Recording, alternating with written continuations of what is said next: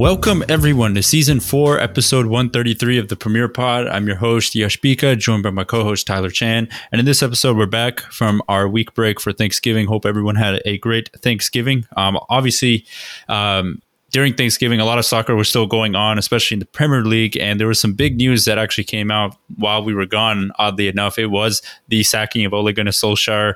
Manchester United decided to make the move to sack him, and they placed uh, Michael Carrick on the interim role. And while uh, the Thanksgiving break that we kind of took uh, was going on, the whole process of like they were basically deciding who was going to be the next interim coach or the next uh, manager for Manchester United. There was a bunch of names being thrown out there, and eventually, um, the name that who has been linked to with Manchester United for a while now and got the job was Ralf Ragnick or Ragnick. Ragnick. Uh, Ragnick. I'm trying to say the name, but uh, the last name is tripping me up. But he is the new Manchester United boss, at least for the interim uh, for the rest of the season. He was given a six month contract, and he after the six months is up, he will be given a two year consultancy role at the club, which will basically allow him to almost be a pseudo director of football. And this is basically where Ralf, where Ralf has made, basically made his money during the past couple seasons.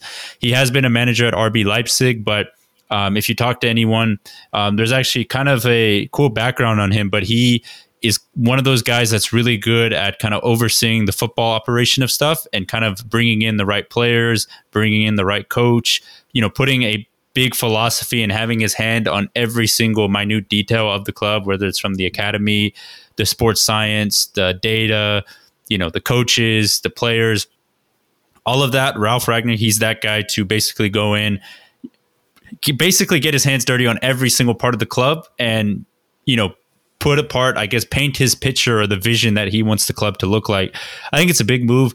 I, am really happy with this move. I think first of all i'm excited to see what he does as a coach because if you didn't know um, the whole I guess background around him is that in Germany, at least, he's known as the godfather of Gegenpressing. And if you don't know what Gegen pressing is, um, essentially that is the philosophy that Jurgen Klopp has made famous, especially at his time at Dortmund, and then bringing it into the Premier League at Liverpool, which is that really high intensity pressing, winning the ball back, running, you know, basically running rapid for that heavy metal football that we associate with Jurgen Klopp. Has come from Ralf Ragnick, and he has had his um, philosophy and he's had his hand in some of the best German coaches out there, especially the likes of Thomas Tuchel, who just recently won the Champions League with Chelsea. So, both Tuchel and Klopp have gotten a lot of um, support and I guess a lot of their tactical ideation and kind of philosophy from Ralf Ragnick.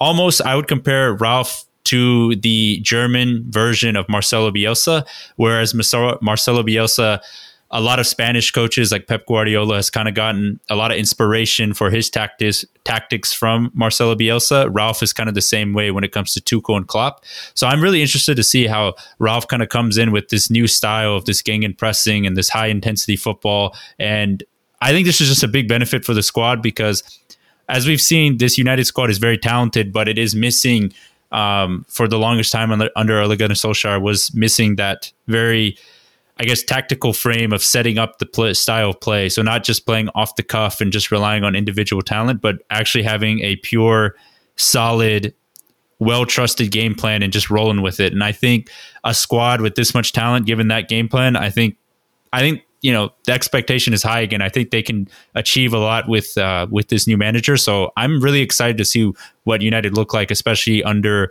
the eye of astute tactician such as Ralf Ragnick. And you can see Yash is very excited. Like yeah. he's he's over the moon with this kind of move because it's been a long time coming. Basically, it's been when is Ollie going to leave? Even we had like a previous episode just titled Ollie out, like not yeah. too long ago, and finally happened. Of course, over Thanksgiving when we're like, all right, let's take a break. Like nothing's going to happen, right? It's like we're just going to, you know, take a Thanksgiving break and then we'll just come back. It's like nope, that's when he gets sacked. And then Michael Carrick, he, he had a pretty decent run, three games, yeah. And Ralf Rudnick, like out of nowhere. But as you said, yeah, Michael Carrick actually was kind of surprising. But I feel like you don't want to fall into that fool's gold again, where it's yeah. like, oh, the interim manager did all right. Maybe you can stay a little longer. Yeah, maybe like Ole Gunnar Solskjaer 2.0. So yeah, no, I, I say like um real quickly on Michael Carrick, he did uh, the club did announce that he was actually stepping down as first team coach, so he won't actually be involved as assistant coach or um, anywhere near with the first team. So after 15 years as a club, as a coach and player, uh, Michael Carrick is leaving, and you know obviously he's a United legend through and through, been part of the best um, run of United squads, won the Champions League, won multiple Premier Leagues, but. Uh, I will say that I actually think Michael Carrick actually might have a future as a coach somewhere. Um, you know, if it's Manchester United, I don't know, but definitely a future as a head coach or a manager at a smaller club or kind of developing his ranks because um, from what we saw from those first three games with against Villarreal, where they had to go into a hostile environment, basically won to get the uh, UEFA Champions League round of 16 qualification. Um, went to Stamford Bridge, a really tough place to play, and managed to get a point there, and then beat Arsenal at home. I think uh, there were some traits we saw, like a good manager there. I think he definitely does need to, you know, kind of build up some more experience, but I, I think he has the traits to be a really good manager someday in the future. Mm-hmm. He had his kind of CV put out there, like his resume yeah. with these three games, but at the same time, I will say they got a little lucky with some of these results. Like Man U didn't really look the best in these three games. They looked yeah. a little rejuvenated, where it's like, oh, there's a new voice, give a little bit of that new manager boost coming through, but at the same yeah, time, I will, I will say though, it, it was tough because it, it wasn't a complete revamp of the coaching situation. So he did have to, I guess, in a sense, kind of when Solskjaer left, the squad was really out of confidence and kind of in shambles. So he had to kind of do his best to pick up the pieces and just roll from there. Um, so there was there was you know moments of okay, you know he definitely has a future of like you know whether he gets a job somewhere else, maybe in building his CV at the championship or in the Scottish Premier League or something like that, and then moving on from there. But yeah, I, I was I think a lot of United fans were also pretty impressed for what he was able to do with such short notice, given how um, bad the results were before he was named interim manager mm-hmm. with Solskjaer at least. You know, Rangers just lost their manager, so yeah, I, I, assume they already have a new one. But yeah, Michael Carrick wants a new gig, and Rangers is still open. Uh, you, you think they can take another Premier League legend. So there we go. but hearing the news altogether of just Ole Gunnar Solskjaer being sacked, it, it was kind of like that Carragher and Thierry Henry meme where when Liverpool sacked Brendan Rodgers and Sky Sports had the news break out with Thierry Henry and Jamie Carragher live. Like Thierry he kind of looked at Jamie Carragher and kind of put his, his hand on his thigh as if like something big is about to happen. And Jamie Carragher just staring like dead eyed into the camera. Like this is like a big move. Yeah. I, I basically sent that same thing to Yush and I was like, this is your moment. Like it's it's finally happening. And now you're getting like you're basically your own Klopp at this point. Klopp himself said in the press conference after one of the games where after hearing the news of Ralf Rangnick going to Manchester United, he was like, This is a great manager to have in the Premier League, but it's it's bad news for all the other teams. It's it's not great. Like this is it's not great for other coaches because he's going to be really good, and he's going to bring, as a lot of other pundits and say have said in the past few days, is that he's going to bring a plan as opposed to under Ole Gunnar Solskjaer. I felt like every single week was kind of like, all right, how are we going to get by? How are we going to get this dub this time? Yeah, how are we going to get away with this? Whereas I feel with Rangnick, because of his background, where he's been a director, he's basically had a lot of projects which we're going to dive into in a sec but like he's a very meticulous man. So he's going to instill his Gegenpress kind of style into the Manchester United team, kind of bring out players that maybe not get any minutes that maybe fit the mold a little better, like Donny van de Beek. And basically, we're going to see like a huge, we should theoretically see a huge revamp. And it shouldn't look at all like the Manchester United of the past few seasons. This should yeah. be kind of the most different we'll ever see him for a while. And mm-hmm. it's just going to be high press, high crazy potentially high injuries, like how we saw Liverpool under Klopp during his first season. But yeah, it's going to be a lot different, heavy kind of metal football, as Ralf Rangnick himself kind of put. That's his style. Like he hates having possession just to have possession. He likes to make sure if they're off the ball and don't have possession, that they get it back immediately. And once they do have it, they just go high press and just go straight into the opponent's opposition and then just score as quickly as possible. Mm-hmm. So it's basically like I mean, he, he managed Red Bulls and it kind of fit the tone with what Red Bull is as a supplement and his style of play. Everyone's yeah. just cracked. Yeah, he also, um, I guess, speaking of some of his experience, he was also a manager of Leipzig when I think they finished, I think third in the Bundesliga, or mm-hmm. yeah, it was that season when Timo Werner was going off. I think it was like 2017 or 18, um, but that was kind of the season when RB Leipzig were kind of shocking the Bundesliga and kind of the European world were like, oh my gosh, where's this team coming from? Um, but beyond that, I believe he was a manager at Schalke, right? When they actually did yep. reach the uh, semifinals in the Champions League, where they actually faced Manchester United and got beat by them um, that year. They made it to the the Champions League uh, semifinal, but um, his hand coaching is really impressive. But um, I think I mentioned this before, but I think a lot of fans, Manchester United fans and pundits have been saying is that beyond his you know six month role as just head coach they're really excited to see what he can bring in those two years as a consultant, as you know, in a consultancy role at Manchester United, because that's ultimately why he decided to take on the job. Because initially there was rumors that United offered him just the interim six month role, and he declined because he was the head of sporting development at Lok- Lokomotiv Moscow. Um, but as Tyler has mentioned, this is a type of manager, a type of person that's really meticulous and kind of a, um, I wouldn't say nitpicker, but more of a Control someone that freak. wants yeah, yeah, almost almost like control freak, but in a good way, where he kind of wants his hand in every piece of the pie, almost where he wants his influence everywhere you see around the football club. And I think um, this is really good because I would say for the past couple years we've kind of seen a shift in Manchester United where I guess when Ole, I guess I wouldn't say Ole, when Sir Alex Ferguson retired, you had a bunch of business people running the club where you had Ed Woodward, the Glazers. They were the ones making all the footballing decisions on who to hire as football manager, who to bring in. And because of that, we saw a lot of weird signings. You know, we saw signings that you you signed of you signed a Bastian Schweinsteiger who was, you know, way past his prime. You signed, you know, players like Matteo Darmian, Morgan Schneiderlin, um, you know, Angel Di Maria, unfortunately, he would have been a really good signing. Just the manager and the type of player he was never really fit style wise. Um, you saw players like Alexis Sanchez signed for the club for big money, you know, big money um, wages.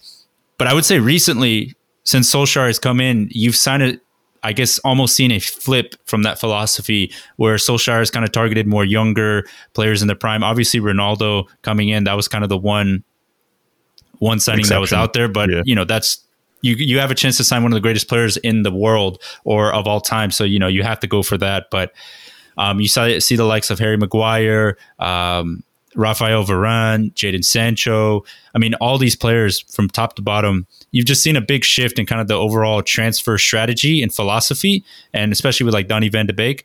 So it's almost like that power struggle of the business people running the club, the football footballing side of the club at least has kind of made a switch where you see like John Murtough and Darren Fletcher running the footballing side of business, and now with Ralf Rangnick coming in, he's going to be even more in charge of like who to bring in footballing wise, and then. This is also a big plus because when you have footballing people running the club, you have a kind of same philosophy of what you see on the pitch. Because I think a lot of times the board may have had an expectation of what they wanted, but the people they were hiring to be on the football pitch weren't fitting that mold where you know they were just kind of signing players just to have the flashy name on the back of the jersey to sell jerseys and to you know kind of give that aura of like oh my gosh look we're Manchester United we can sign anyone.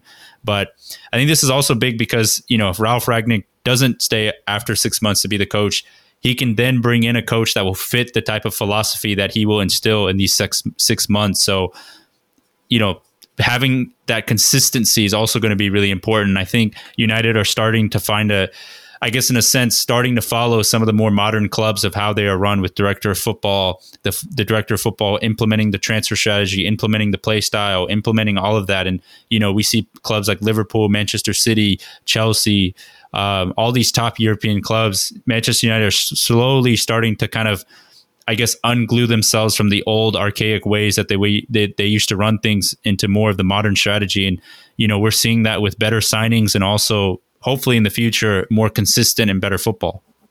Mm-hmm. It's ironic that when Manchester United were most dominant, they had like kind of one figure, yeah. Sir Alex Ferguson. Basically, kind of his hand was in everything, and then now it's almost kind of similar where although there's still separation of powers, it's still a director, like a sporting director, manager, coaching staff, all that. Now Ralf Rangnick's going to come in. It's like, all right, I'm going to have my fingers in a little bit of everything again. Yeah. And that's kind of his style. Like he literally, besides his tenures as a manager for Schalke, RB Leipzig, he was also a director for basically all Red Bull teams. So like Yeah, it's Salzburg. He was the one that found Haaland to sign yeah, he found Haaland.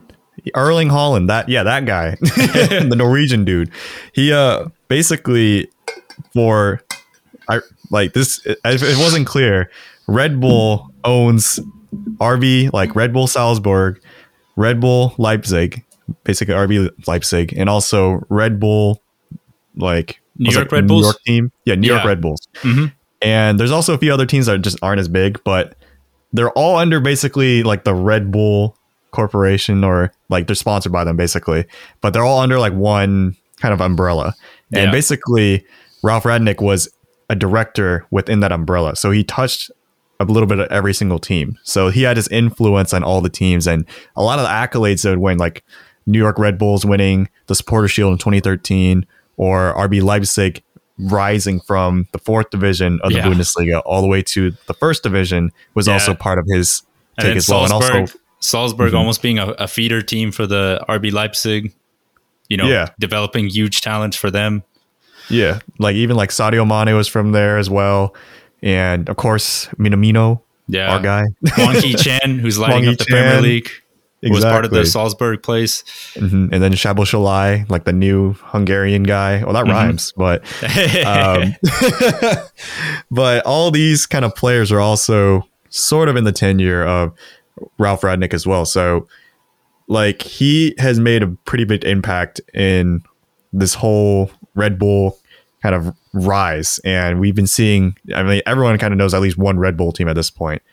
And a lot of people don't even know RB stands for Red Bull at some points. But he basically was the foundation for kind of bringing all this together. And it's a little ironic too that although he's the godfather of the Gangnam Press, he hasn't really had too much success as a manager in terms of like getting trophies. Mhm. Like I'd say most of his success has come from being director and kind of being like sporting director, things like that, kind of more higher level.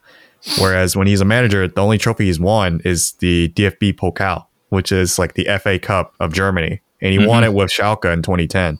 So there's a lot of questions around there. It's like, is he the one that can help win trophies at Manchester United? Because clearly that's what they're aiming for. Like they're not bringing in Ronaldo or Rafael Varane and Jadon Sancho and having you know Rashford and De Gea in at least near their primes to not win any trophies this season or even next season. So Mhm. it's going to be a lot to implement his kind of style and also win within like a quick turnaround because the season ends in like six months. Yeah. So he has to basically win something within half a year and also implement everything yeah. and have like this whole style. So Yeah, well, he's.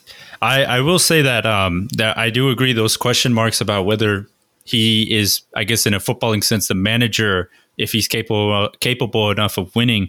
I think what's also going to be interesting is that you know realistically, I think the Premier League is out of the out of the you know out of the question. Maybe there's a slim slim chance that they could do it if they go on a crazy run, but ideally, um, but realistically, it's kind of out of the picture. But they still have FA Cup, which is going to be coming up in January, and they are now in the round of 16 of the Champions League. And you have probably, as they like to call Mr. Champions League, the guy that shows up whenever it matters the most in Cristiano Ronaldo. And what we've seen before in the Champions League is that sometimes, you know, I'm not saying this is all the time, but sometimes we've seen teams win it when it's not really, I guess, a overall dominant team display. It's oftentimes sometimes the moments that matter the most in the Champions League because you can be the best team in the world as Barcelona in 2012, but then you have Chelsea with Fernando Torres come out of nowhere, get a game-winning goal, and they end up going through. Even though most people say that Barcelona team probably was one of the best of all time, you know, ever, but they ended up losing in the semifinals. So. And we saw with Real Madrid under Zinedine Zidane, where they weren't totally convincing for all three of those years, but they somehow still found a way to make it to the final and win it. And that was oftentimes due to the big time players they had in their squad. And I think the Champions League is one of those games. Like I know we say Jose Mourinho is like the perfect manager for it because it's one of those like one off games. If you can just win it, you're in. I think Manchester United have the talent to do that because they have a lot of those players that can kind of just pull out a bag of brilliance out of nowhere with Cristiano Ronaldo, Bruno Fernandes, De Gea is capable of making some magical saves here and there. I mean, players top to bottom can make those big moments. So I think it's not out of the question that they can be potential contenders there. But I think um, the FA Cup would be a good, almost equivalent of the DFB Pokal. And I think at this point, Manchester United they they just want to have their hands on a trophy because as a fan, it, has been a very long time, and we just want to be uh, in the conversation for a trophy again because uh, we've come mm-hmm. up short quite a few times in the past couple of years. It's like the Dallas Cowboys; they just want one trophy, just something. So seeing Ronaldo hold something at Manchester United, another trophy, that's ultimately the goal for Ralf Rodnick right now. At least the expectations for him, as and what luckily, Yash and I are just yeah. fans looking. And luckily, he did come in at a decent time because there's going to be a lot of fixtures coming up. But also, United are kind of entering an easier stretch of games. They've kind of went through the really tough, rough patch of October where they had Liverpool, City, Tottenham, Arsenal, Chelsea, Champions League matches here and there. They've already qualified for the round of 16. They've won their Champions League group. They just play young boys at home. And then they have a pretty easy schedule with most of the mid table to um, relegation side teams in the month of December. So, I mean, this is a perfect opportunity for Ralf Ragnick to pick up, you know, kind of accumulate a ton of wins, draws, and just basically keep up a good streak of games to kind of see them through um, throughout the season. But I wanted to quickly point out um, before this, I know we mentioned Ole Solskjaer getting sacked, but I did want to mention um, that I, I, guess I wanted to give my props to Ole Solskjaer because I know the ending um, of his managerial tenure didn't end too hot. You know, he was losing games left and right. You know, not really the best displays, but it was nice to see that United fans still at the end of the day still respect him because he at the end of the day he's still a club legend that won us the Champions League in 99 when that famous Solskjaer has won it against Bayern Munich but also he scored a ton of gl- uh, goals for the club he is a United legend through and through. Um, and it was pretty cool because at the interview of his exit interview, he started to get a little emotional talking about the project he's built and the team um, he's kind of laid, you know, he's kind of set the foundation for. And yeah, I, I, just wanted to give my props to him because when Jose Mourinho left, this squad was in full on shambles where it was a complete disarray of like what is a Manchester United side. You had aging players left and right. You had players that didn't want to be at the club. You had um, out of shape players, and then Solskjaer came in. You know, he basically started a bunch of the things we're starting to see now with Manchester United. He basically was a big advocate of getting a director of football, a head of sporting development. You know, he worked with the Glazers and Ed Woodward to make that happen. He also wanted to make the squad younger. So he worked with those signings to you know make sure we target the right players to get at the club that are young and can make a huge impact and have a ton of potential. And then he also led the um, i believe head of science department or sporting i think it's like the science um, department at manchester united because before that there was no basically when Jose Mourinho was there, there was no tracking data of like players' fitness levels or you know any of that. So when Solskjaer came in, he implemented that in the squad, and now because of that, we have all these figures and this data points to bring off and basically look at players and evaluate their fitness level um, and making sure they're eating the right foods to stay at peak fitness. So all of that.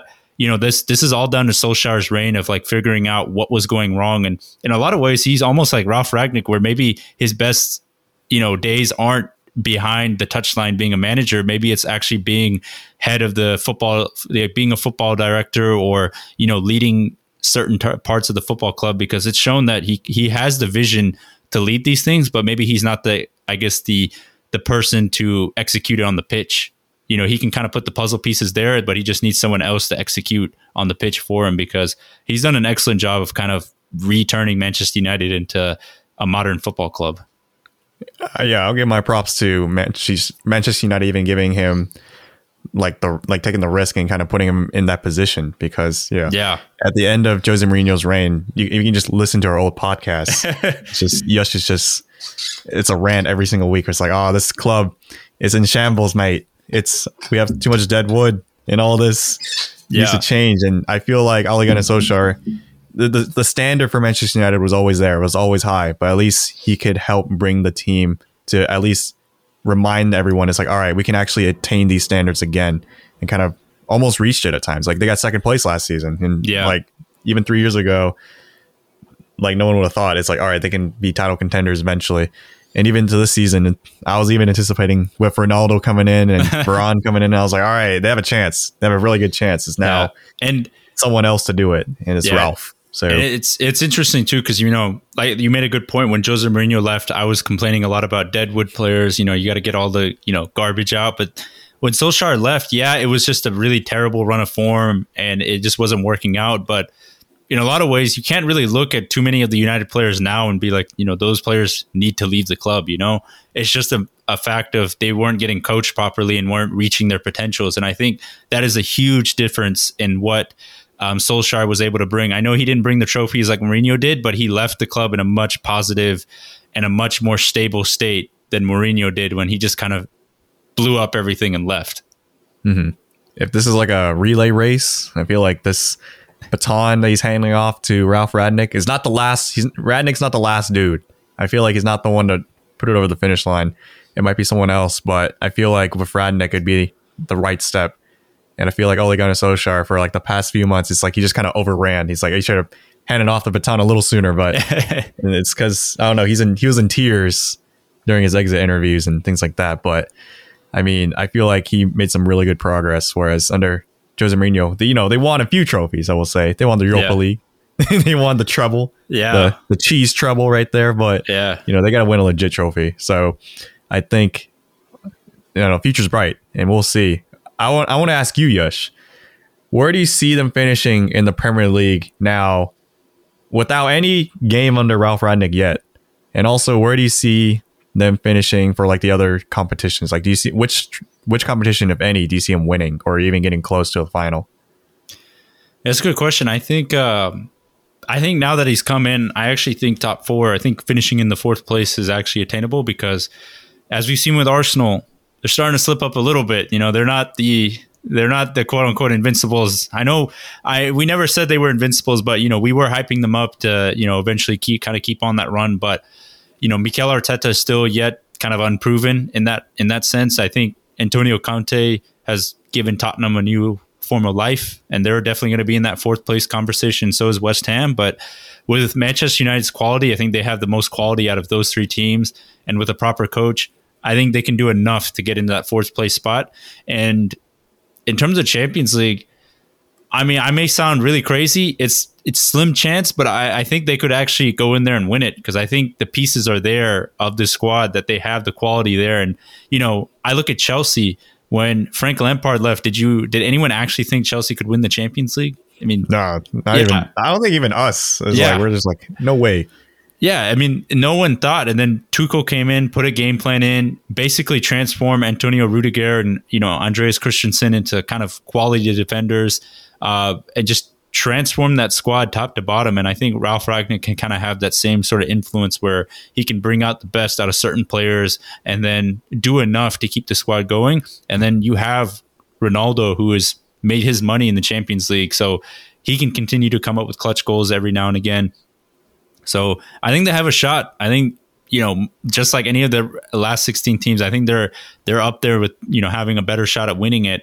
And FA Cup, I think, is attainable. I think they can go far in that competition. It'll be dependent on who they draw, but I think they can do well enough to get probably in the quarterfinals or at least semifinals of FA Cup. And then from there, you never know what could happen. So I'm expecting semi deepish runs in the Champions League and FA Cup for Manchester United because I think Ralf Ragnick he's going to come in with a p- plan and just give a big boost in for the Manchester United players. So I think having a proper plan and having that boost, I think it's going to carry them a decent bit throughout the season for the at least the rest of the season.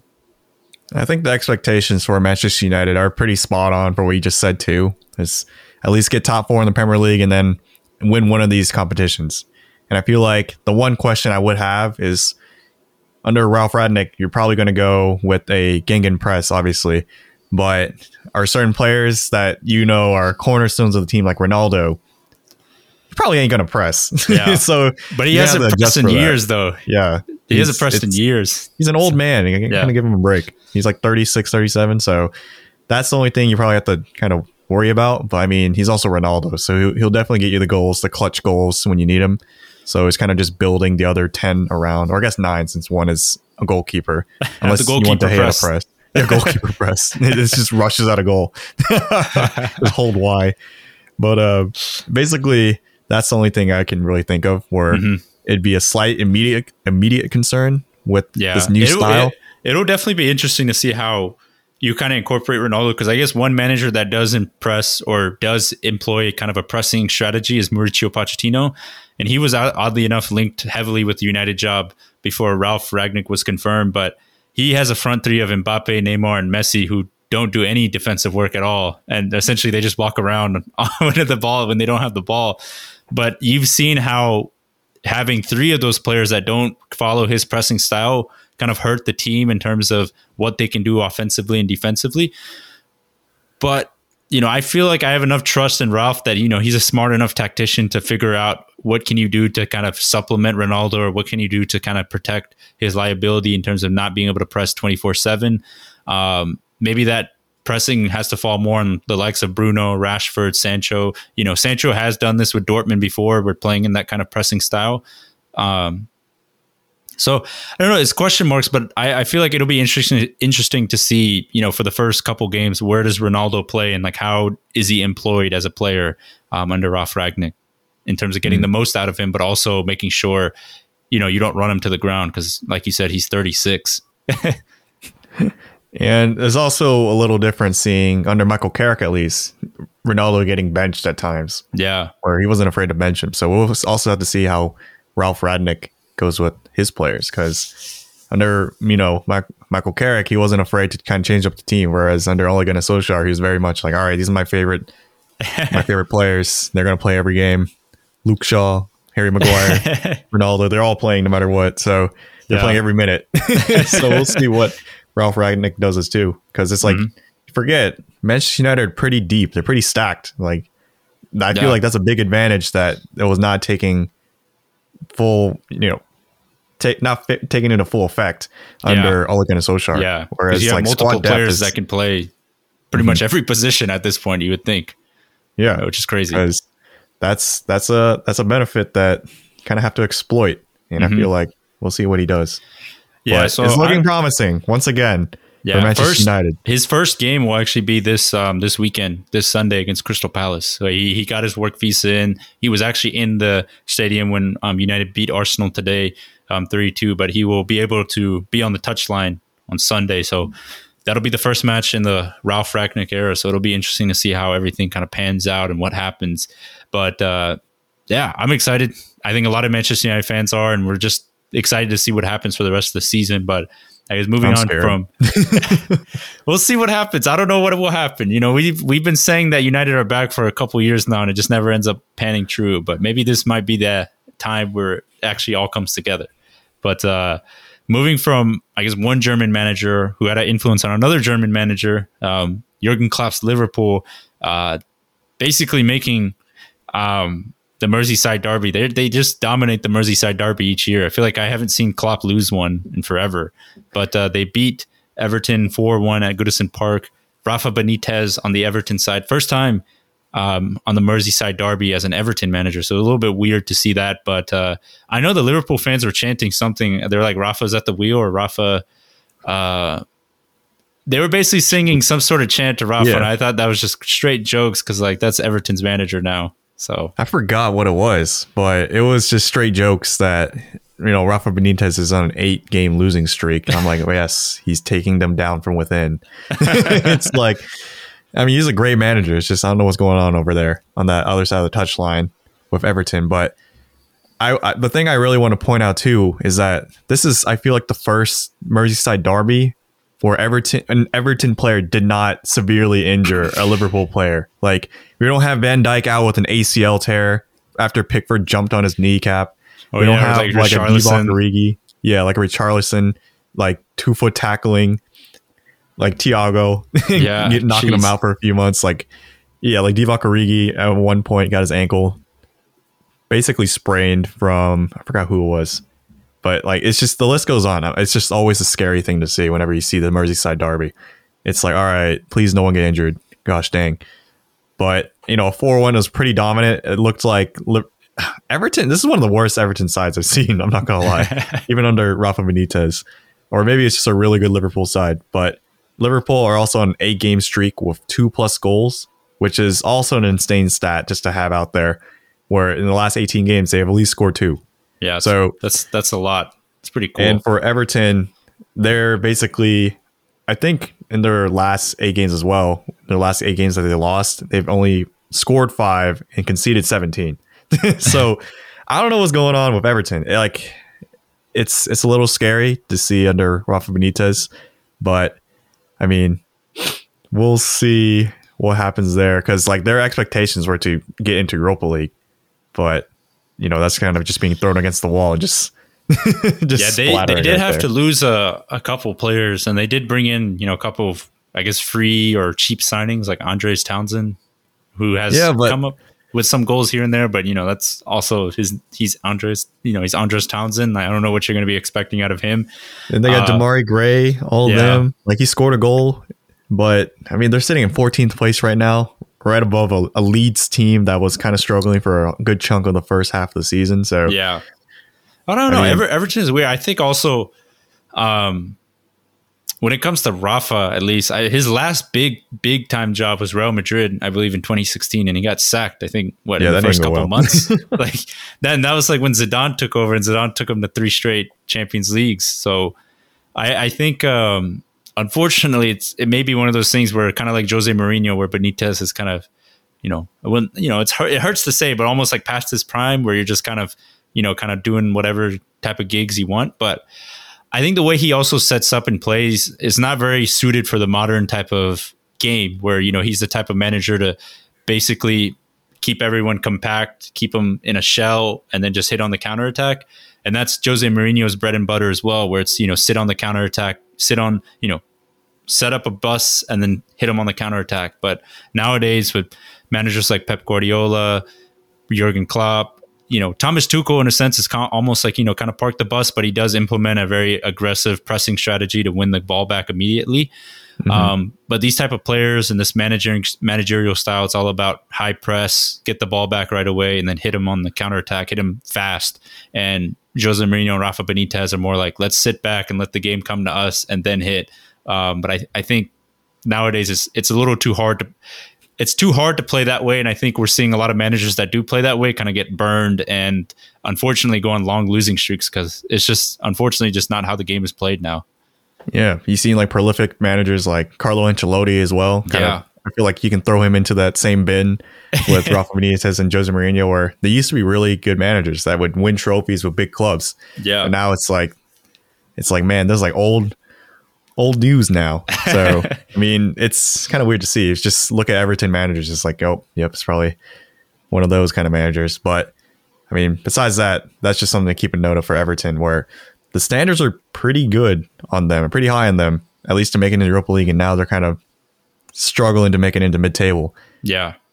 And it, it does suck. I think um, it, Dominic Calvert Lewin. I think he's been out for like 14 games. I think he's just been out for a long time, and that that you know, when it comes to him and Richarlison, I think Calvert Lewin is a bit better than Richarlison, or when they do play together, I feel like they complement each other really well because Calvert Lewin is more of the, uh, you know, kind of physical striker, and Richarlison's more play, get him behind, use his pace type thing. So I think when they get Calvert Lewin back, it'll be a big boost. But yeah, having Calvert Lewin not there is a big blow to them attacking. He also was like their top goal scorer last yeah, season as well. He was. But man, but for a team like this, you can't be falling apart with one player out. Yeah. Come on, man. So even with their whole defense is basically still the same. Mm-hmm. So it's like something something's not right. It's just it was kind of eye opening to see like a Merseyside derby like that so one sided to the point where it's like Well Liverpool also see, really good. So they're also really good, but like yeah. dang, you, you saw Everton fans just leave. Yeah, after the first goal, some of them were leaving. Yeah, they're like 20 minutes in. Like De- Demarai Gray even score that that goal to kind of and they're already heading out. The game. They're already heading out. It was like that Manchester United Liverpool game where it just was an exodus at halftime from all yeah, those Man U. But fans. it was what I mean, four, it was four 0 at that point. yeah, like that would have made more sense. But man, it was one 0 after two minutes or ten minutes, and they're like, "I'm out. I'm, I'm out, out. This. I'm done. I'm done." Gosh. Uh, but I mean, Liverpool were I mean, even when they did concede that goal, I mean, they were just ridiculous. Like after they conceded that goal, they just went on again, like full press, like we're just gonna like hammer you. And then Diogo Jota scored the goal. I think someone made a joke. They're like, I don't think Diogo Jota has like a weak foot. He just he doesn't. He just five star scores. Five star weak foot. yeah, he just scores from everywhere, like left foot, right foot headers. I mean, the guy, the little guy, just comes up with goals And I think Jurgen Klopp made a comment that you know he has all the qualities to be almost. Did you say Liverpool legend or just a really great Liverpool goal scorer? Um, Jurgen Klopp said something like that in the presser, where he just has all the qualities to be you know a top class player, and he's showing that. I think you know when they bought him from Wolves, he had flashes of that last season, but he's really kind of put together a more consistent run of just goals and assists and being an impact player, especially when Firmino's been out. Mm-hmm. I feel like Diogo Jota is one of those players that does all the basic things right. is like, all right, you should do at least this really well at a minimum level playing for like professional yeah. football. And I feel like Diogo Jota has everything on that on a T. Whereas like if like you know growing up, people always be like, who would who would you look at? Which kind of players would you look at to see how to play well and like what you should do tactically in your as a player and how you should play kind of safe or not safe, but like what's like the best practice of how to do something. And then people would be like, yeah, just watch Xavi play for Barcelona. Yeah. It's like he'll he knows where to always be. Like he plays the right pass every time. Like he's not he doesn't do anything dumb. He's always standing in the right spot, playing the right ball. So like Diogo Jota, I feel like right now he does he does everything right, and then it kind of makes him a little underrated at times too, because like we never put him in like the top of anything. Like he's always just he's getting the goals, he's doing everything that Liverpool needs, but he's never like above or even in the same tier as Salah or Mane. So mm-hmm. that's just that's just a thing. Yeah, he's even he, still uh, like just 82 rated in FIFA. yeah, and he's also a really good FIFA player. He's like one of the best in the world. He yeah. like last week actually he had to quit his FIFA tournament midweek or mid game so he could get ready for the game. Uh, Liverpool's like actual Premier League game, and he did score that game, and he hit a FIFA celebration after scoring. So um, sometimes it's not fair. The, this man did the Gator chomp for a yeah. celebration, and I lost a little bit of respect in him. I was like, man, you can't be doing the UF celebration. Yeah, I was like. Yeah, he's good at on, FIFA man. and then also good in real life. It's just not fair sometimes. I know. It's so meta just to see him controlling himself in a video game. And he's good in both. it's some crazy things. But I also wanted to mention as well, while we're on this topic of just players that are going to have to step up as well, because in January, you know, those two players we mentioned, Salah and Firmino, or not Salah and Firmino, but Salah and Mane they will be out for the AFCON competition, which is yeah. basically like the Copa America or yeah, Africa Cup of Nations. Yeah, Africa Cup, Cup of Nations, Nations where mm-hmm. I, they have it in January because I guess Africa gets really hot in the summer. Mm-hmm. But actually, no, it's their it's their summer now because they're in the southern hemisphere. Yeah, yeah, yeah. but it, like, it's always just been in that month. It's always been in mm-hmm. January. Mm-hmm. So basically, Liverpool are going to lose both players for a good chunk of January, if not the whole month, uh, if they make it really far. and they're going to have to have a contingency plan. They're going to have to have Firmino, Jota, and our guy Minamino step up in their place, and you know Divock Origi coming off the bench a little bit more often to kind of fill that void. Because you know losing Salah and losing Mane, it's like the two best wingers in the world. it's like this is going to be a little bit rough Especially but, Salah. No, he's like on fire. He's literally Ballon d'Or for next year. but I mean, Minamino is starting to get a few more minutes, a lot more significant minutes, getting some starts, and he scored his first Premier League goal against Arsenal yeah. a couple weeks ago. So that's promising. And I will. We don't really talk about rumors on this podcast, but Adama Traore, I saw a rumor that he might come in January for 20 million pounds. I don't know how reliable that source is, but I like hearing it. so I mean, Liverpool do have the firepower in the the war chest kind of in reserves, like very locked up within like 10 chests. I feel like if they really need it, 20 million is not that much, but just you know, go they're, sign they're Timo kind of, Werner. Hmm. I'd rather get Adama, man. He's one of my favorites. but that's something just to also keep a note of where it's like there's going to be a lot of games upcoming in December, but when January hits, we're going to be losing those two key figures and that Liverpool team. So that's something to keep in mind. Oh, I'm so scared for that. Yeah, that's I, that's oh, yeah one thing too. I'm just like I don't know about the title for this season. We're gonna lose them both. Yeah, it'll, I think you know Liverpool is a good enough club, and Klopp is a good enough manager to kind of manage the. It's, it's two like you said, it's two really really big players, and especially Salah kind of being the man carrying Liverpool this season. But you know you still have the solid defense behind you. You got the midfield. I feel like Klopp can do enough maneuvering or tinkering to get by with results. And, you know, when they do come back, then it's like full on kick on from there. Um, because other teams will also be losing some key stars. I know Mahrez will be out for Man City, um, and he's been in some pretty dazzling form this season. And then uh, Mendy for Chelsea. Uh, Edouard Mendy will also be gone, so they'll have to play Kepa.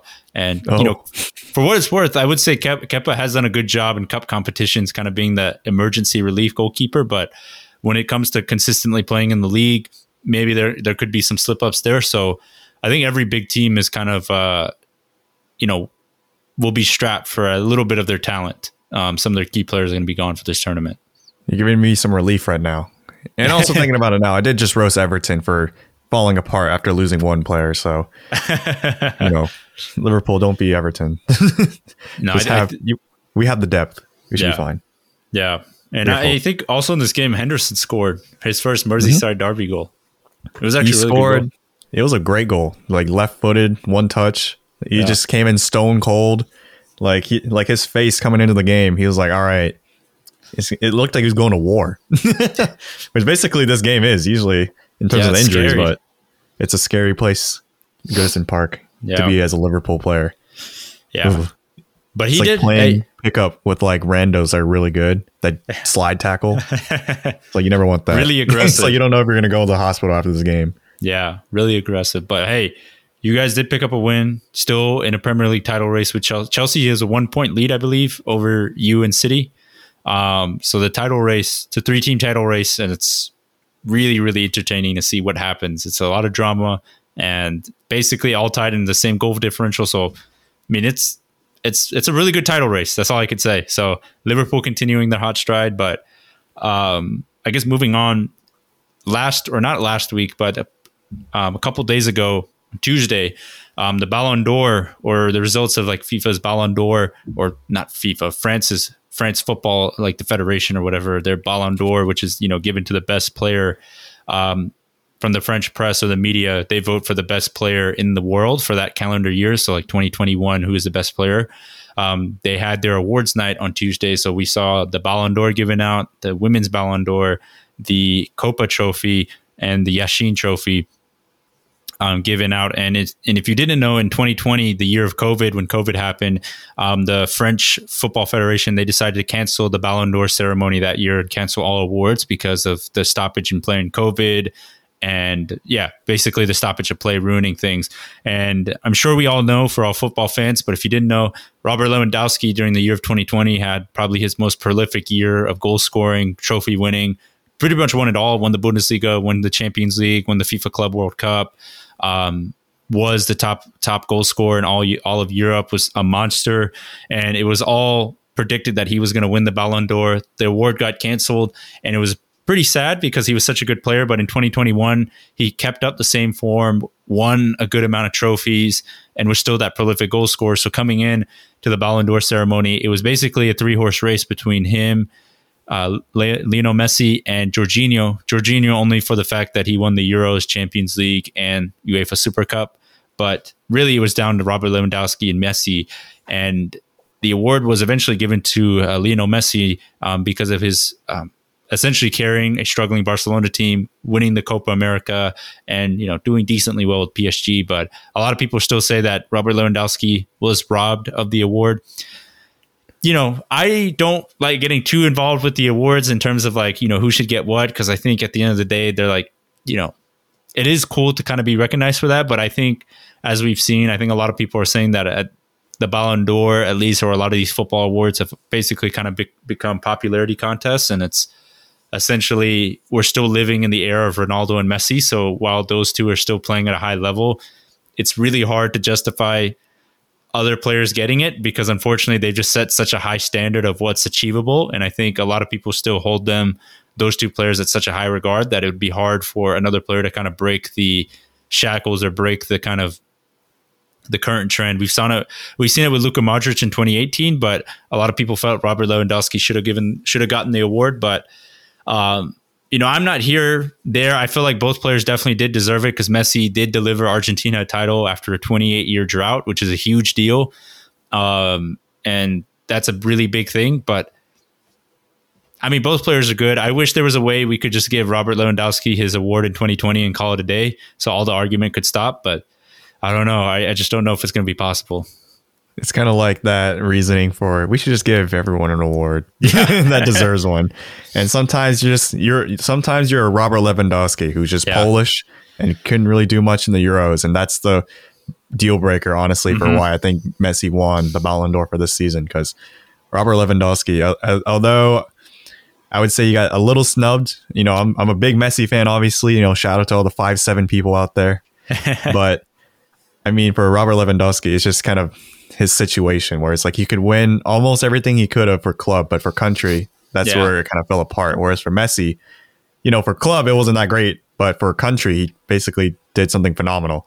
He did something historical, and I think that was the main difference. And he's also Lionel Messi, so who knows? If we just didn't know who this man was and just kind of looked at the season objectively, maybe it would have been a little different. But I think you know, he's still going to give props. Lionel Messi winning the seventh Ballon d'Or in his career, and now broke his own record for most Ballon d'Ors won by one player.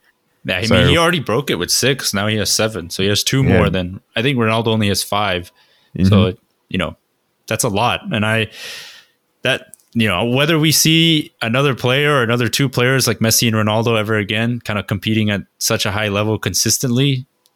I mean, I just don't know if we're going to see it because we were actually talking. I think before the show, you we're we're starting to see, or we have seen a lot of players like Fernando Torres level where they're at the peak of their powers for three years, and then I don't know what happens. They just completely fall off a cliff or a ladder. Like Alexi Sanchez was in the same boat of three years of dominance and then just falls off. Mesut was kind of like that.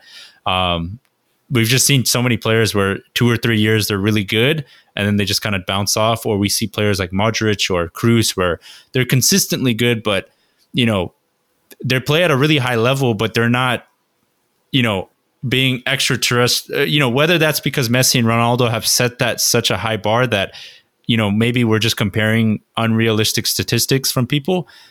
I don't know. It, it uh, they've just set such a high bar that I, I don't know if it'll ever be che- achieved again from like two players. I don't think we'll see two players like this in the same generation again. In our at least in our lifetime. Like I think that's just my key because like we literally put them in the same conversation as Every year, yeah every year, and then like if you think about it, it'd be like we compare them to like Pele, Johan Cruyff, like the all time greats like Maradona. So Yeah. but you don't hear us talking about like Mbappe in Haaland like that. It's just like oh they're going to be really good, but they're not going to be like insane like Messi and Ronaldo. So I think this this might be the the coming to an end for at least these two folks because they're also sustained this kind of level for so many years. Like they've Yeah. been at this insane superstar level for since the like past like 2008. 15 years. Like 2008 was the first year Ronaldo won the Ballon d'Or, and then after that Mm-hmm. Messi won it. But even before then, they were doing this in 2006, 04, 05. It's crazy. Yeah. As like 18, 19 year olds, they're like making huge strides. And now at 34, 37 years old, they're still doing, you know, not as high, but it's, they're, they're still a lot better than a lot of other players in the world, Yeah. even in their primes. So, I mean, that's, you know, I give some credit to there. So, Lionel Messi wins Ballon d'Or. Yeah, And then, I, I was gonna say that uh, uh, Ronaldo he finished sixth in the voting, but what was interesting was Neymar. I think he finished 19th or 13th in the voting. Um, he's 19th. yeah, he finished pretty low, or he finished like decently high, but you know, a lot of people felt like that was kind of uh, you know not very well deserved. And what was yeah, no one interesting, likes him, I guess. yeah, he hasn't finished in the top three since he joined PSG. And I don't know, man. I think Neymar was caught. I'll say this real quickly. I think Neymar was caught in a weird in between of like he was caught in the peak years of Ronaldo and Messi. So it would be really hard for him to win the Ballon d'Or. But I don't know. Maybe when we look back on his career, he might be one of those players that we look back and like, what if he just gave a little bit more of like what, you know, what could have been if he didn't get hurt as much, you know, with injuries and everything. I think that's one of the things because he definitely has a talent level of those two, but you know, he just gets hurt way too often. And there's just been, I don't know, something off every now and again with him, even though he's a really talented player. He's a really talented player, but just something, it just never all comes together for some reason. I feel like anytime he's put as the big man, you know, to lead Brazil or to lead a team like PSG, he just it, it- he just doesn't have that gene. I feel like Yeah. to make it all the way and win win the whole dang thing. hmm And he's always in Messi's shadow, some way somehow. Even at PSG now, Messi comes back from Barcelona, still in his shadow. so there's no escaping it. hmm But man, I will. I also do want to say the highest, the the player with the most votes for Ballon d'Or as a goalkeeper was Alisson. So I Oh was happy yeah, about that. true. Alisson, true. baby. Yeah, so Ballon d'Or, it was a big topic of conversation, and it will continue to be because there are definitely going to be a lot of people saying Lewandowski should have won it. But um, beyond that, in the uh, women's, uh, who won the women's Ballon d'Or was Alexia Putellas. Um, she's actually a midfielder for Barcelona's women's team, um, and she's actually, I think she was part of the academy, so she's been Barcelona, like you know, born and bred. And what was interesting is like Barcelona was the first team or the club is the first um, first club for the men's and women's to basically have a Ballon d'Or winner on the men's and women's side, and for the men's and women's team to win a treble. So you know, Barcelona doing some big things club wise, even though their men's team is struggling financially, they still making strides on on both sides of the game. But uh, Pedri won the Kopa Trophy, which is a trophy given to the best young player, but this time. Unlike the Golden Boy, this one's actually decided by former Ballon d'Or winner. So Pedri won that, and then the Yashin Trophy was given to Donnarumma. Um, a lot of people felt like Edouard Mendy was a uh, was robbed of that trophy after his really good year with Chelsea in the league and the Champions League, but ultimately went to Donnarumma for the Euro, his performance in the Euro. So I don't know, it's a toss up there, but uh, yeah, I know the trophies had uh, some people a little bit uh, heated in the conversations. I mean, it's really are those competitions, those international competitions that make that big difference. Exactly. I guess it's really like if you think about it, when you think of a global scale, more people probably watch those international competitions, like average folks, than probably club. So that's also probably why there might be a little Yeah. bit more weight. Because like you probably think the average person probably watched at least one Euros game. Or if you watch, yes, it's like, have you watched a Premier League game yet? It's like, nope. so it's probably like situations like that where it's Mhm. like they had a little bit more eyes on there. But you know, you know, give some We'll see. congrats to Pedri and Yeah. Donnarumma and Putellas. Yeah. There we go. So, you know, we have to give props there. But uh, I guess moving on to the last section, the preview section, um, pretty decent games. But to start off, we have West Ham Chelsea, which are the, the first game on Saturday morning, 7.30 in the morning. Um, West Ham, fourth place, or in the fifth place right now. Chelsea, um, top of the league. West Ham slipped up a little bit, but, you know, they're still a tough outing. Chelsea slipped up against Manchester United with the draw at home to, at Stamford Bridge, but they did pick up a win um, recently against Watford.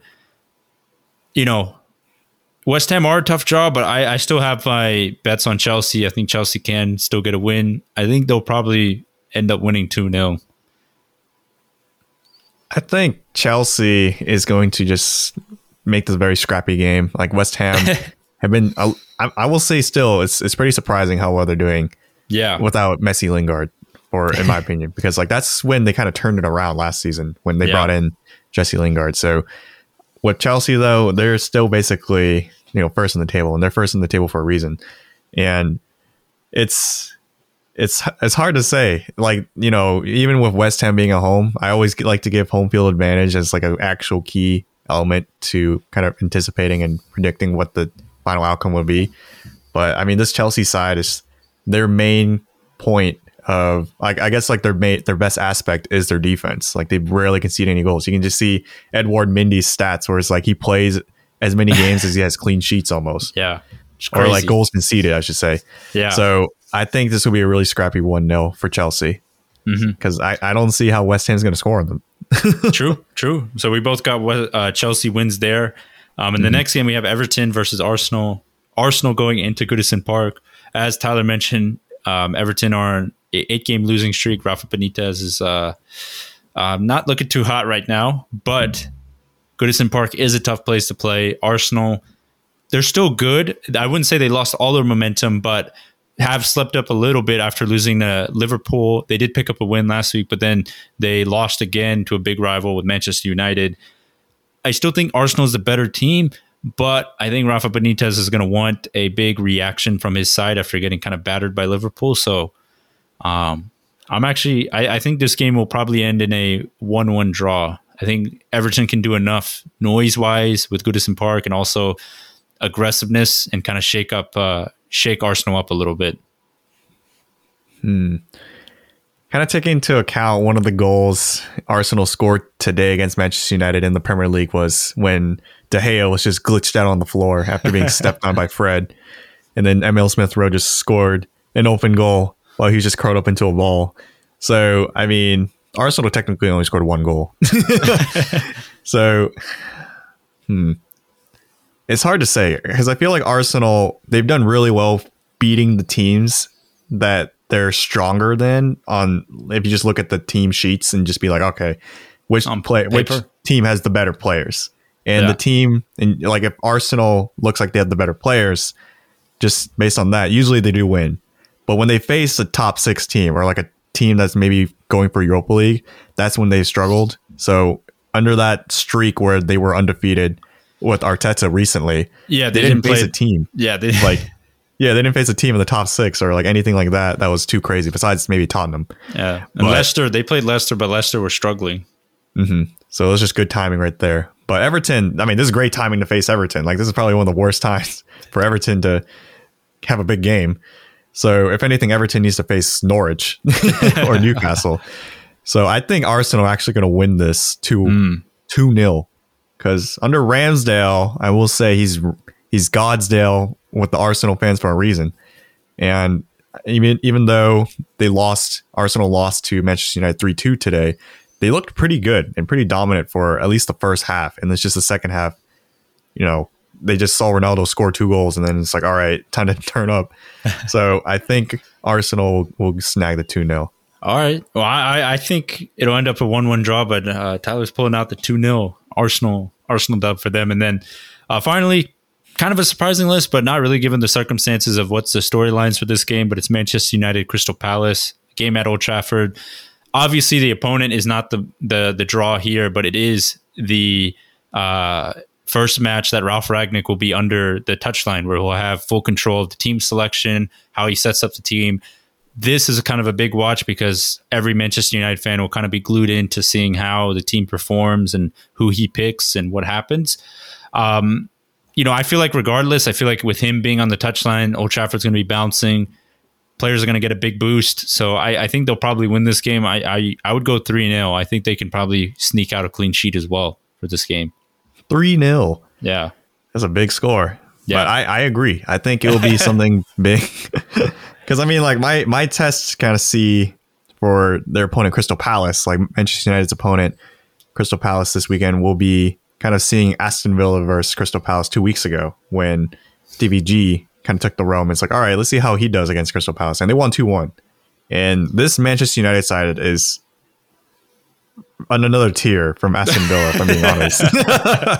so like a 3 0, I don't I wouldn't be too surprised. It's like how many can you tack on?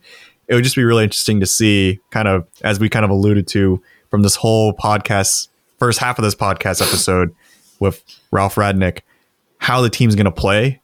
Like, are they gonna play a completely different style, which is what we're anticipating, and also who gets that starting gig? Because with this kind of like gegenpress style, not everyone can play it and not everyone can last the whole 90 minutes. So we're going to see basically who can survive it and how well they do. Yeah, So I'm going to say 3 0 to Manchester United too. I'll, I'll agree.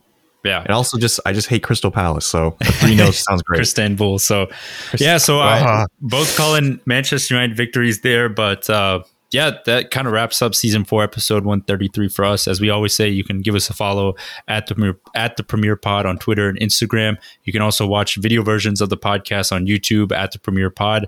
Um, and if you listen to this podcast on Apple Podcasts, um, please, if you feel feel like it, please give us a ra- rating and review. Um, any type of review or rating gives us a boost on the podcast platform and helps us get us noticed to uh, more people.